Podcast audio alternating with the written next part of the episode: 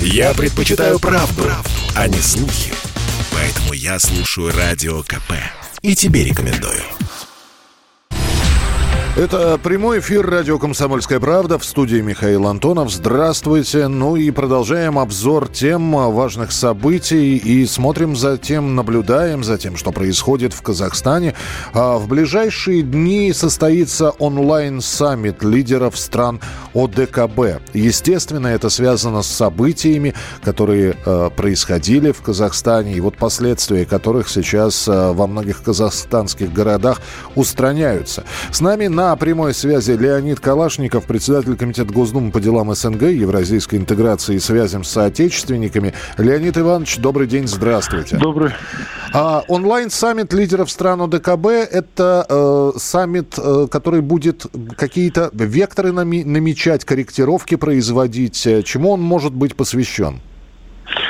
Я думаю, что он будет посвящен, конечно, анализу ситуации, связанной с Казахстаном, прежде всего, ну, учитывая, что он внеочередной фактически и проводится в таком режиме, как онлайн, э, я не думаю, что он будет разбирать какие-то такие а, политические методы дальнейшей работы а, самого ДКБ. Я думаю, будет э, анализ оперативный, этот анализ ляжет в основу будущих разработок, в том числе и в политике, и в парламентах, парламентской ассамблее УДКБ, например, да.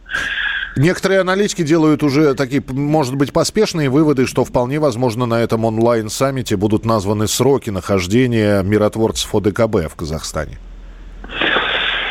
Э, для этого не надо проводить онлайн саммита. Э, э, каждый день лидеры ОДКБ общаются между собой по телефону. Онлайн, вы знаете, лучше меня, вы опытные журналисты. И закрыть тяжело от других глаз в том числе, и от враждебных в частности. Угу. Поэтому не думаю, что там будут приниматься такие решения, которые могут быть подсмотрены, подслушаны или как бы использованы в своих целях. Леонид Иванович, впервые э, в, в такой э, уже не в тренировочной, а в достаточно боевой обстановке в режиме реального времени миротворцы э, стран ДКБ взаимодействуют между собой. И это, э, это упрощение к репутации ОДКБ э, в глазах мирового сообщества, в частности.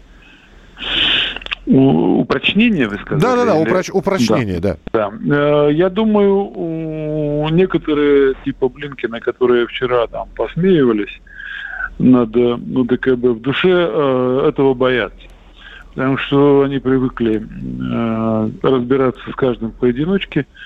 Э, в том числе и на постсоветском пространстве, и прежде всего на постсоветском пространстве, им это легче сделать. Как в легенде поэтому, с, конечно, с веником и прутиками, да, все правильно. Да, да, поэтому, конечно, это, это безусловно, что бы они ни говорили и не артикулировали, для них это а, с одной стороны, и упрочнение, как вы выразились, и усложнение международной ситуации, которые им придется работать.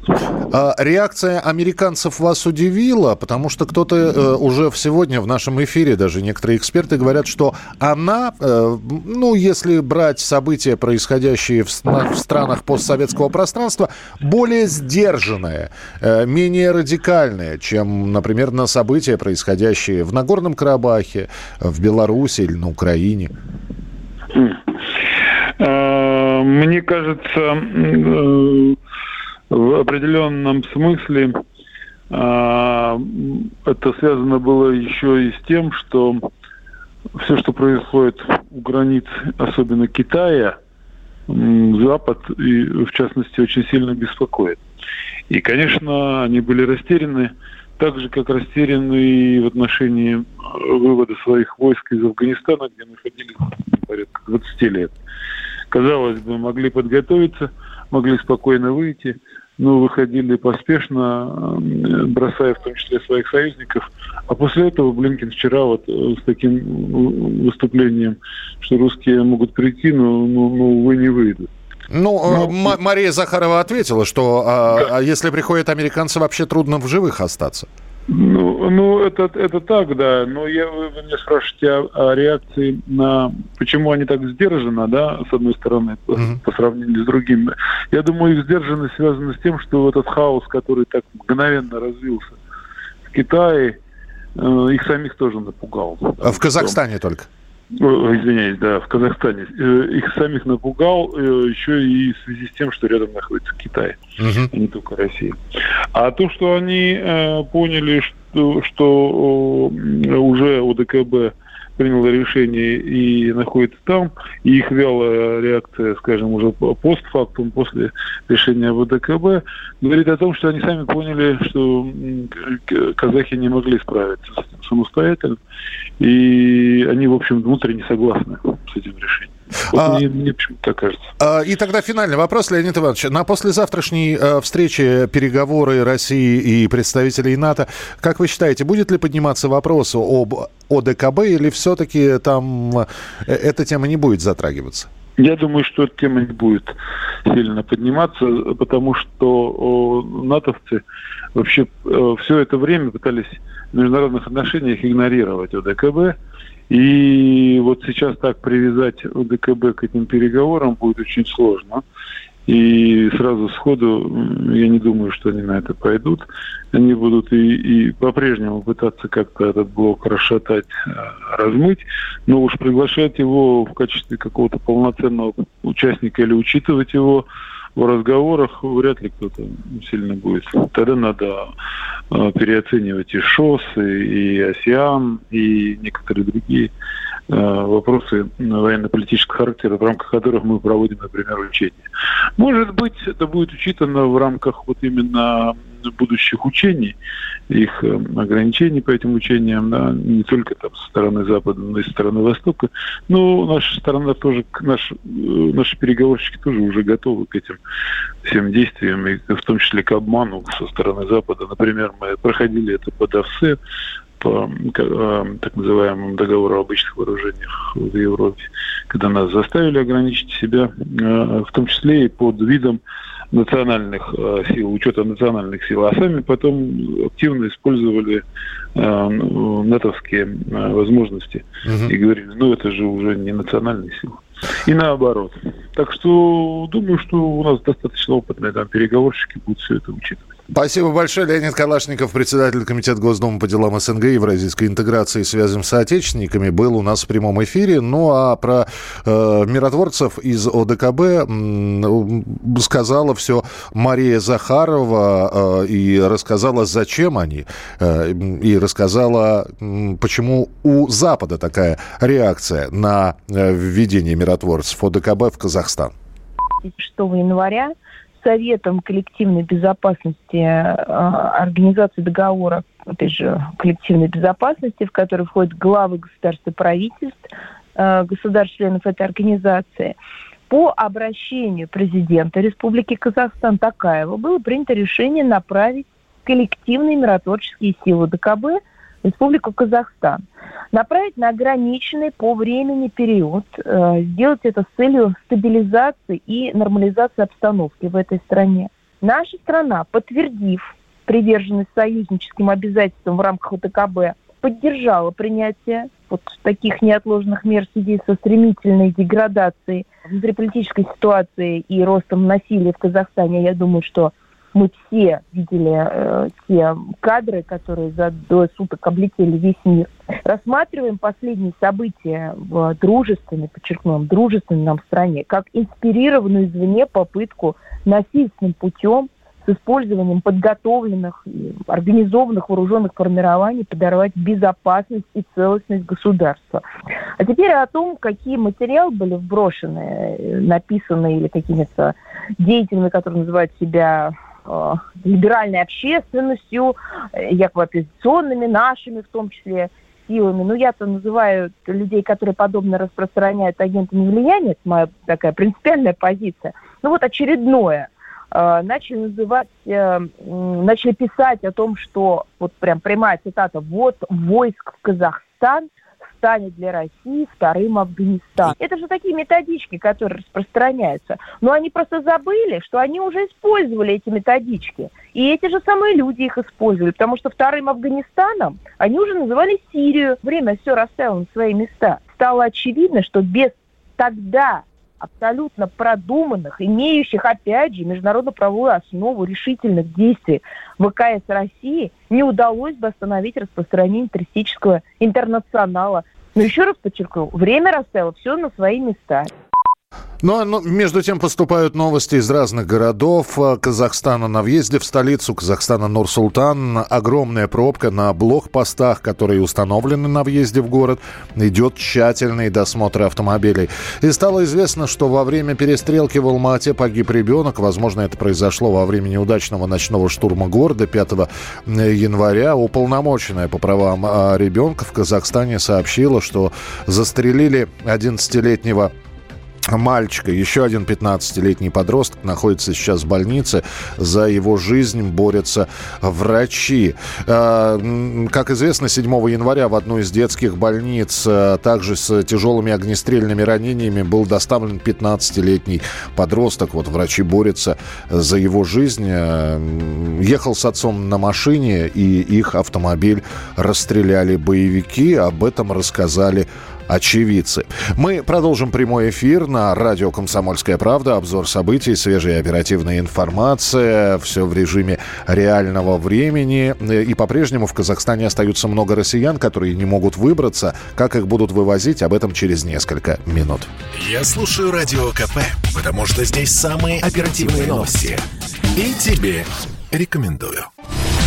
Продолжается прямой эфир на радио «Комсомольская правда». В связи с отменой рейсов многие россияне застряли в Казахстане, не могут выбраться. Сейчас они э, постепенно группами возвращаются домой. Граждан России вывозят на самолетах Министерства обороны. Но в первые дни э, протестов э, и вот этих вот массовых беспорядков, эти первые дни для тех, кто не успел выбраться, они были страшными. Запертой в столице Казахстана, в Нур-Султане, оказалась жительница Самары Елена Серко.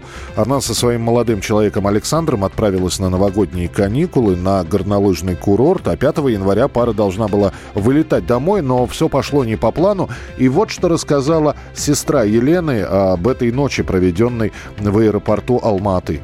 4 января у них был билет на 6 утра, Аэрофлот. Они должны были ночью ехать в аэропорт. Не смогли добраться, потому что началась вся вот эта а, война и перестал ходить любой транспорт. Такси было просто не вызвать. А, они отменяют этот рейс, ну, то есть э, не попадают, покупают билет на следующий, э, выезжают туда днем, но опять же не могут вызвать э, ни такси, ничего. А знакомый таксист, который возил их на гору, дал им свой телефон. Они кое-как дозвонились до него, он на свой страх и риск за ними приехал, э, до аэропорта их доставил. Э, когда наступила их регистрация, отключают интернет в аэропорту, и все это очень замедляется, все начинается заполняться вручную. А людей в аэропорту столько, она говорит, что яблоко упасть негде, все толкаются, все хотят быстрее. А их зарегистрировали, они, они сидели в зале ожидания. А те самолеты, которые были до них, они вылететь успели. Все, она говорит, мы сидим, купили кофе, час до вылета, наш багаж погружается, тут мы слышим бах, э, ту, стук, гром, э, работники аэропорта кричат все по самолетам, не проверяя у них никаких ни документов, ни паспортов, они говорят, бегом бегут в этот самолет, закрываются двери в самолет и их оттаскивают метров на 100-200, она говорит, от аэропорта. Так нас спрятали от вот этих бандитов, мародеров, не знаю, как их назвать. В то время они были уже на первом этаже. Вот, как только они наступили на аэропорт, военные э, как-то отошли, и все, и в самолете командир объявляет, что сидим здесь, до каких-то... Они думали, что все, мы готовы к вылету. Он говорит, мы к вылету не готовы, у нас нет документов на вылет, у нас не погружен багаж, погружен только половина. И все, так они просидели 15 часов. В Да, они просидели там всю ночь, э, с 6 вечера до, до 8 утра. Вот. В 8 утра ночью, что было ночью, она говорит, ночью э, эти хулиганы э, катались вокруг нашего самолета по взлетным полосам, какие-то машины, говорит, ездят, э, они катались по вот полосам, э, нашли какую-то длинную лестницу, подставляли, говорит, ее к нашему самолету, трапа у них не было, э, пытались взломать дверь в самолет, она говорит, у нас были закрыты окна, мы выключили свет, сидели в полной тишине, чтобы они не слышали, что здесь есть люди. Э, аварийные вот эти окна сидели, говорит, закрывали подушками тоже, потому что на них шторок нет. Так они провели ночь. Утром подъех... Э, утром наступили военные, аэропорт освободили. Ну что же, вот такая вот ситуация с авиасообщением. Кстати, движение поездов в Казахстане, как сообщают, полностью восстановлено. Об этом сообщили в пресс-службе казахстанских железных дорог.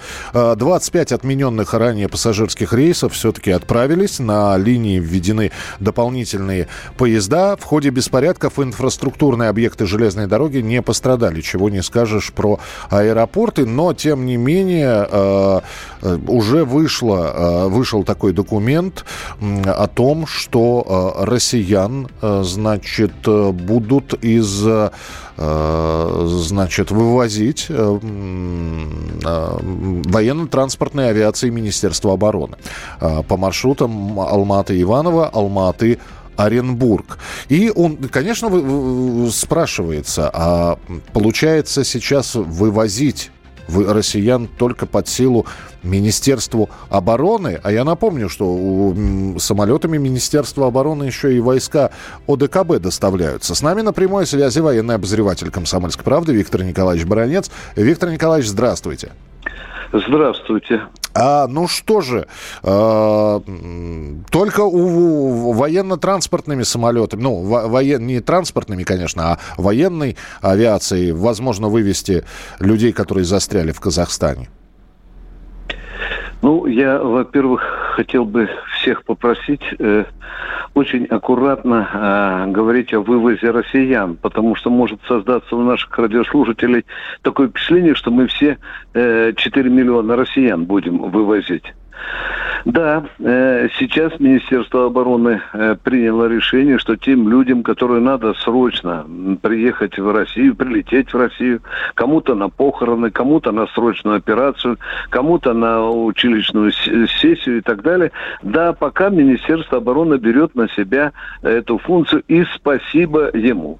Ну, а по мере того, как э, власти Казахстана возьмут под управление вот эти все пассажиропотоки, я думаю, думаю, будет возвращаться и нормальное авиа, авиасообщение. Пока же э, факт остается фактом.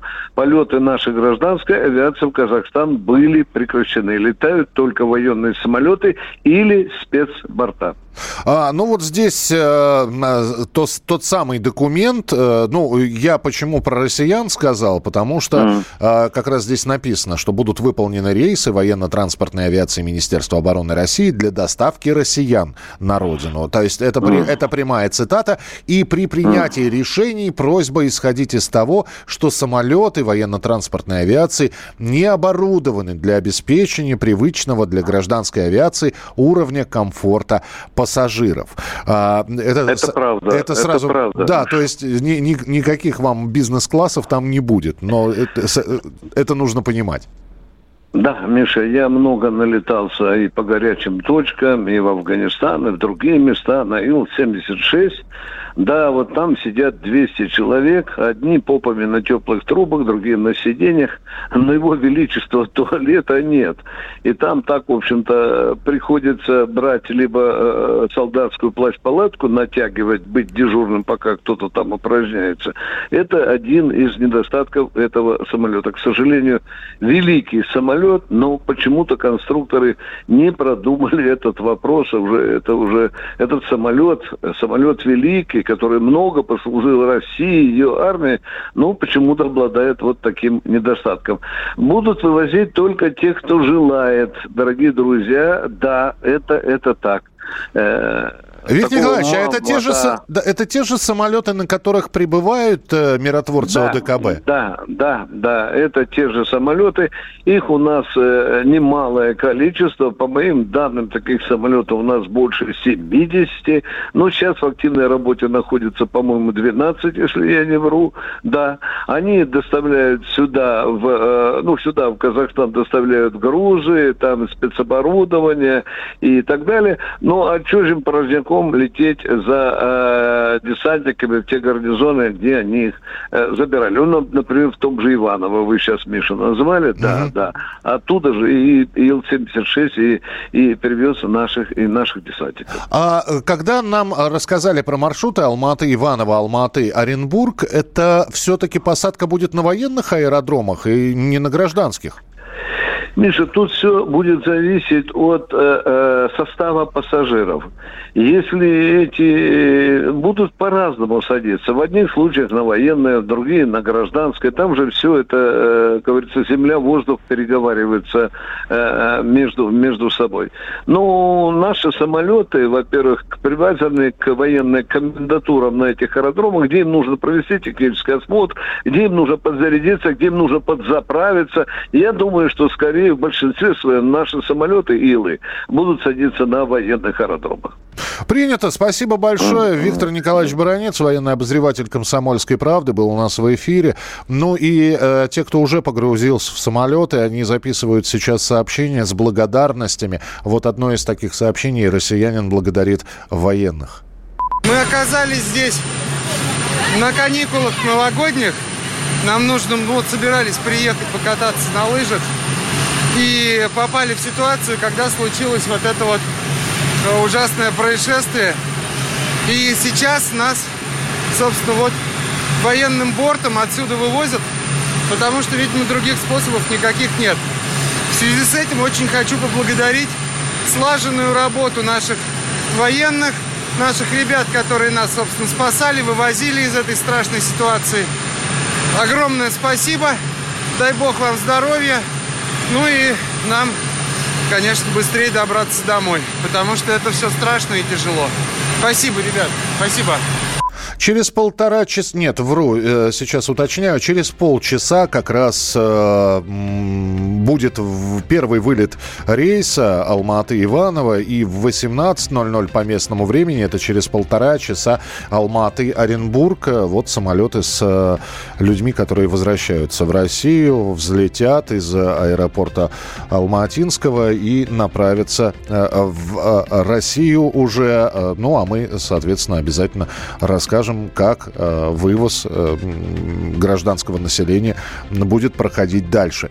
Продолжим через несколько минут и э, буквально после выпуска новостей поговорим о том, что появилась информация, что беспорядки в Казахстане это не спонтанно происходящие события, которые для многих оказались сюрпризом в самом начале Нового года. Есть такое мнение, что подготовка к вот этим вот э, беспорядкам, а точнее сначала к манифестациям, которые потом превратились в беспорядки, она велась достаточно давно. На эту тему через несколько минут поговорим с нашими экспертами. Оставайтесь с нами. Это радио «Комсомольская правда», прямой эфир. Важная информация, оперативная информация. Все в режиме реального времени. Продолжение через несколько минут. Я слушаю радио КП, потому что здесь самые жаркие споры и дискуссии. И тебе рекомендую. Это прямой эфир радио «Комсомольская правда» в студии Михаил Антонов. Здравствуйте. Казахстан в глобальной перспективе интересен Западу прежде всего как военная база, которая граничит и с Китаем, и с Россией. И появляется соблазн превратить эту территорию в такой полыхающий факел. С помощью этого факела, э, в общем-то, регулировать и радикально настроенные массы или инертные массы к объектам, где хранится боевое оружие. Одним словом, э, превратить э, достаточно спокойную жизнь в беспокойную. Вот такой сценарий, э, который, кстати говоря, применялся в других странах, а, нарисовал наш специальный корреспондент «Комсомольской правды» Александр Бойко. Он с нами на прямой связи. Саш, приветствую тебя. Здравствуй. Да, добрый день. Вопрос только, насколько это нужно? Насколько нужно это кому, опять же? А, ну, а, опять же, Казахстан в глобальной перспективе интересен Западу. Ну, вот насколько это нужно Западу? Mm. Ну, и, и, самый, э, и, я бы сказал, бы, ключевой интерес в том, что э, Казахстан находится между Китаем и Россией. То есть это э, очень э, стратегически интересное географическое место, куда вбив клинку, да, угу. можно э, легко дергать и Китаем, и Россией, и стравливать их из проблем, которые происходят на границе. Э, попытка создать э, ту же полыхающую Чеченскую республику только э, между Китаем и Россией. То есть это очень э, такая, скажем, вкусная идея для Запада, для США в том числе. Э, поэтому создать ее руками не своими, а руками э, экстремистов, террористов и, э, в общем-то, людей, которые давно уже опробованы, то есть в этих процессах это и в Чеченской республике, и в Афганистане, и в том числе в Сирии, руками исламских террористов, экстремистов, то есть это еще более заманчивая идея, Угу. Ну, то, то есть, э, вот то, что происходи, происходило и последствия чего сейчас устраняются в Казахстане, на твой взгляд, это, это была проба пера? Ну, безусловно, если вот э, одного из задержанных э, э террористов, э, его имя названо, и мы знаем, что задержан некий Арман Дикий, Арман Магальдиев, вот, у него значит, во время задержания, значит, у него там и оружие нашли, и бронированные машины, и э, было установлено, да и он сам на видео э, транслировал э, себя, значит, из гостиницы «Казахстан», где говорил, что здесь штаб-квартира, угу. э, и, значит, приезжайте, пожалуйста, берите продукты питания, наиболее нуждающиеся, но мы понимаем, что эти наиболее нуждающиеся, это те как раз самые приглашенные иностранцы, которые оказались в городе без поддержки, им, соответственно, нужно питание. То есть, э, грубо говоря, он предлагал им прийти и забрать 2000 сухих пайков э, для того, чтобы они могли себя поддержать в этот э, трудный для них период революции. Поэтому, ну, о чем тут говорить? То есть это прямая поддержка террористов, то есть организация и вот этот, значит, самый Арман Дикий, судя по кадрам. То есть они не скрывают абсолютно своего отношения и планов. То есть в своих же социальных пабликах он представляет э, и говорит, что он хочет сделать из э, Казахстана Эмират, исламский, один из тюркских Эмиратов, и, в общем-то, будет делать для этого все. И, то есть там криминалитет э, полностью переподготовили под э, совершение вот этой исламской революции, которую мы видели в Сирии и в других многих странах, где к власти пришли террористы. Ясно, Саш, спасибо большое. Специальный корреспондент «Комсомольской правды» Александр Бойко о том, что подготовка к беспорядкам в Казахстане э, велась давно. Ну вот, по крайней мере, Александр говорит, что э, там опробован был сценарий э, дестабилизации обстановки в этой стране. И, кстати, экс-премьер России, генерал-полковник Сергей Степашин, также считает, что все, что случилось в Казахстане, готовилось давно и основательно совершенно очевидно, что была уже подготовка очень серьезная, которая велась, в том числе элементы внешней угрозы. Поэтому э, все, что касается применения российских сил, это действие по уставу. Вывод один без России, ведь пока нашим младшим братьям тяжеловато, хотя иногда они начинают думать, что они уже совсем самостоятельные. И посматривают в разные стороны весня головой. То в американскую, то в голландскую, то еще в чью-то. То алфавиты начинают менять. Вот те вывод.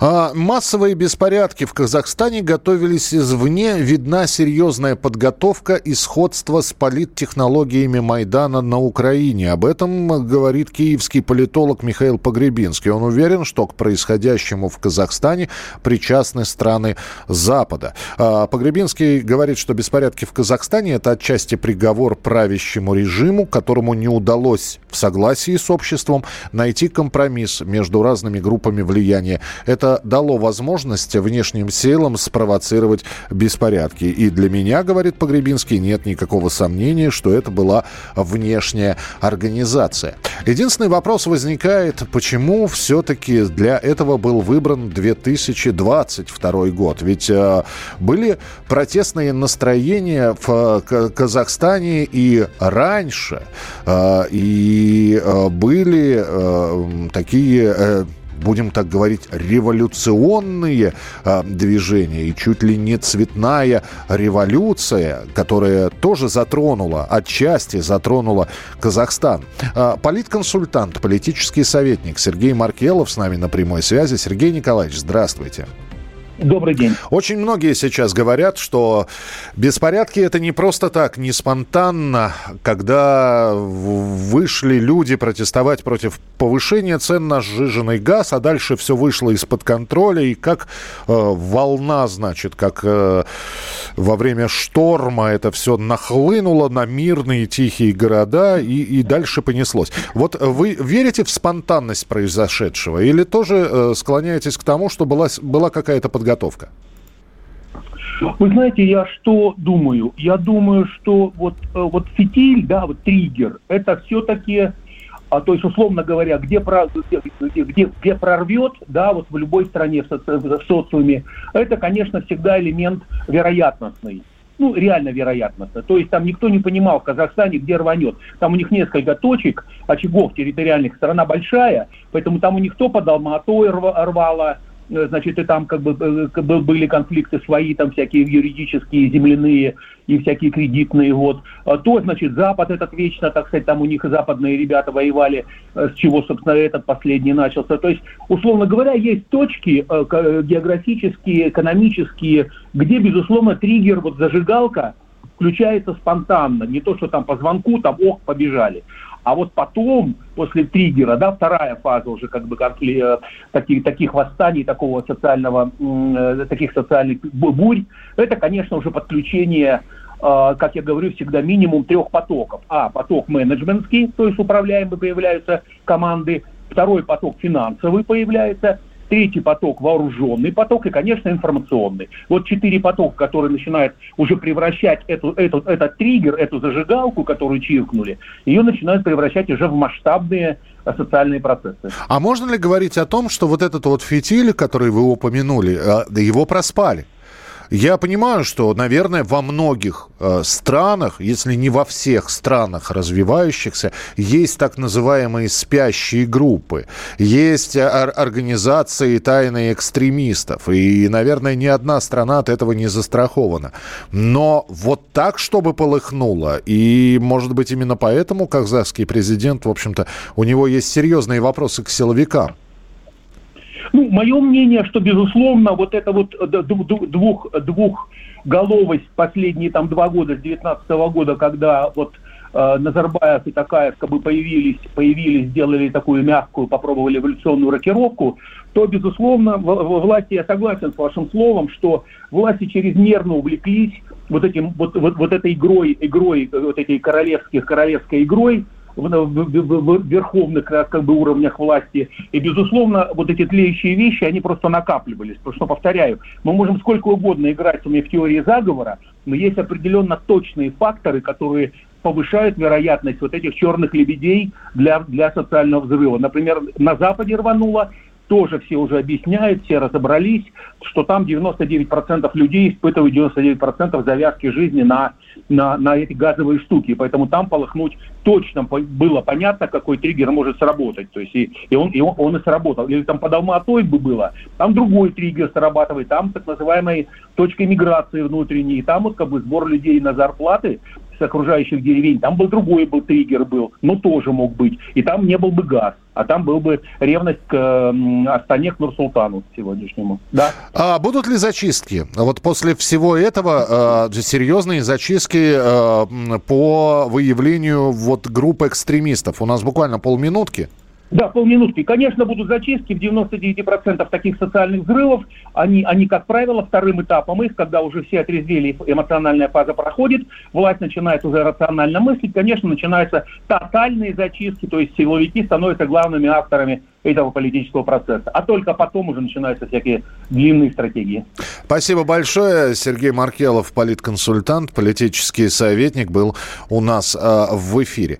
Э, продолжаем следить за событиями, которые происходят в Казахстане. Э, Лукашенко и Пашинян вслед за российским президентом Владимиром Путиным поддержали идею президента Казахстана Такаева о проведении в ближайшее время заседания Совета коллективной безопасности ОДКБ. Первое – это сообщение Кремля. Мы продолжаем прямой эфир. Оставайтесь с нами. Впереди много интересного. Мы продолжаем следить за оперативной Я информацией. Радио КП, потому что здесь самые осведомленные эксперты. И тебе рекомендую.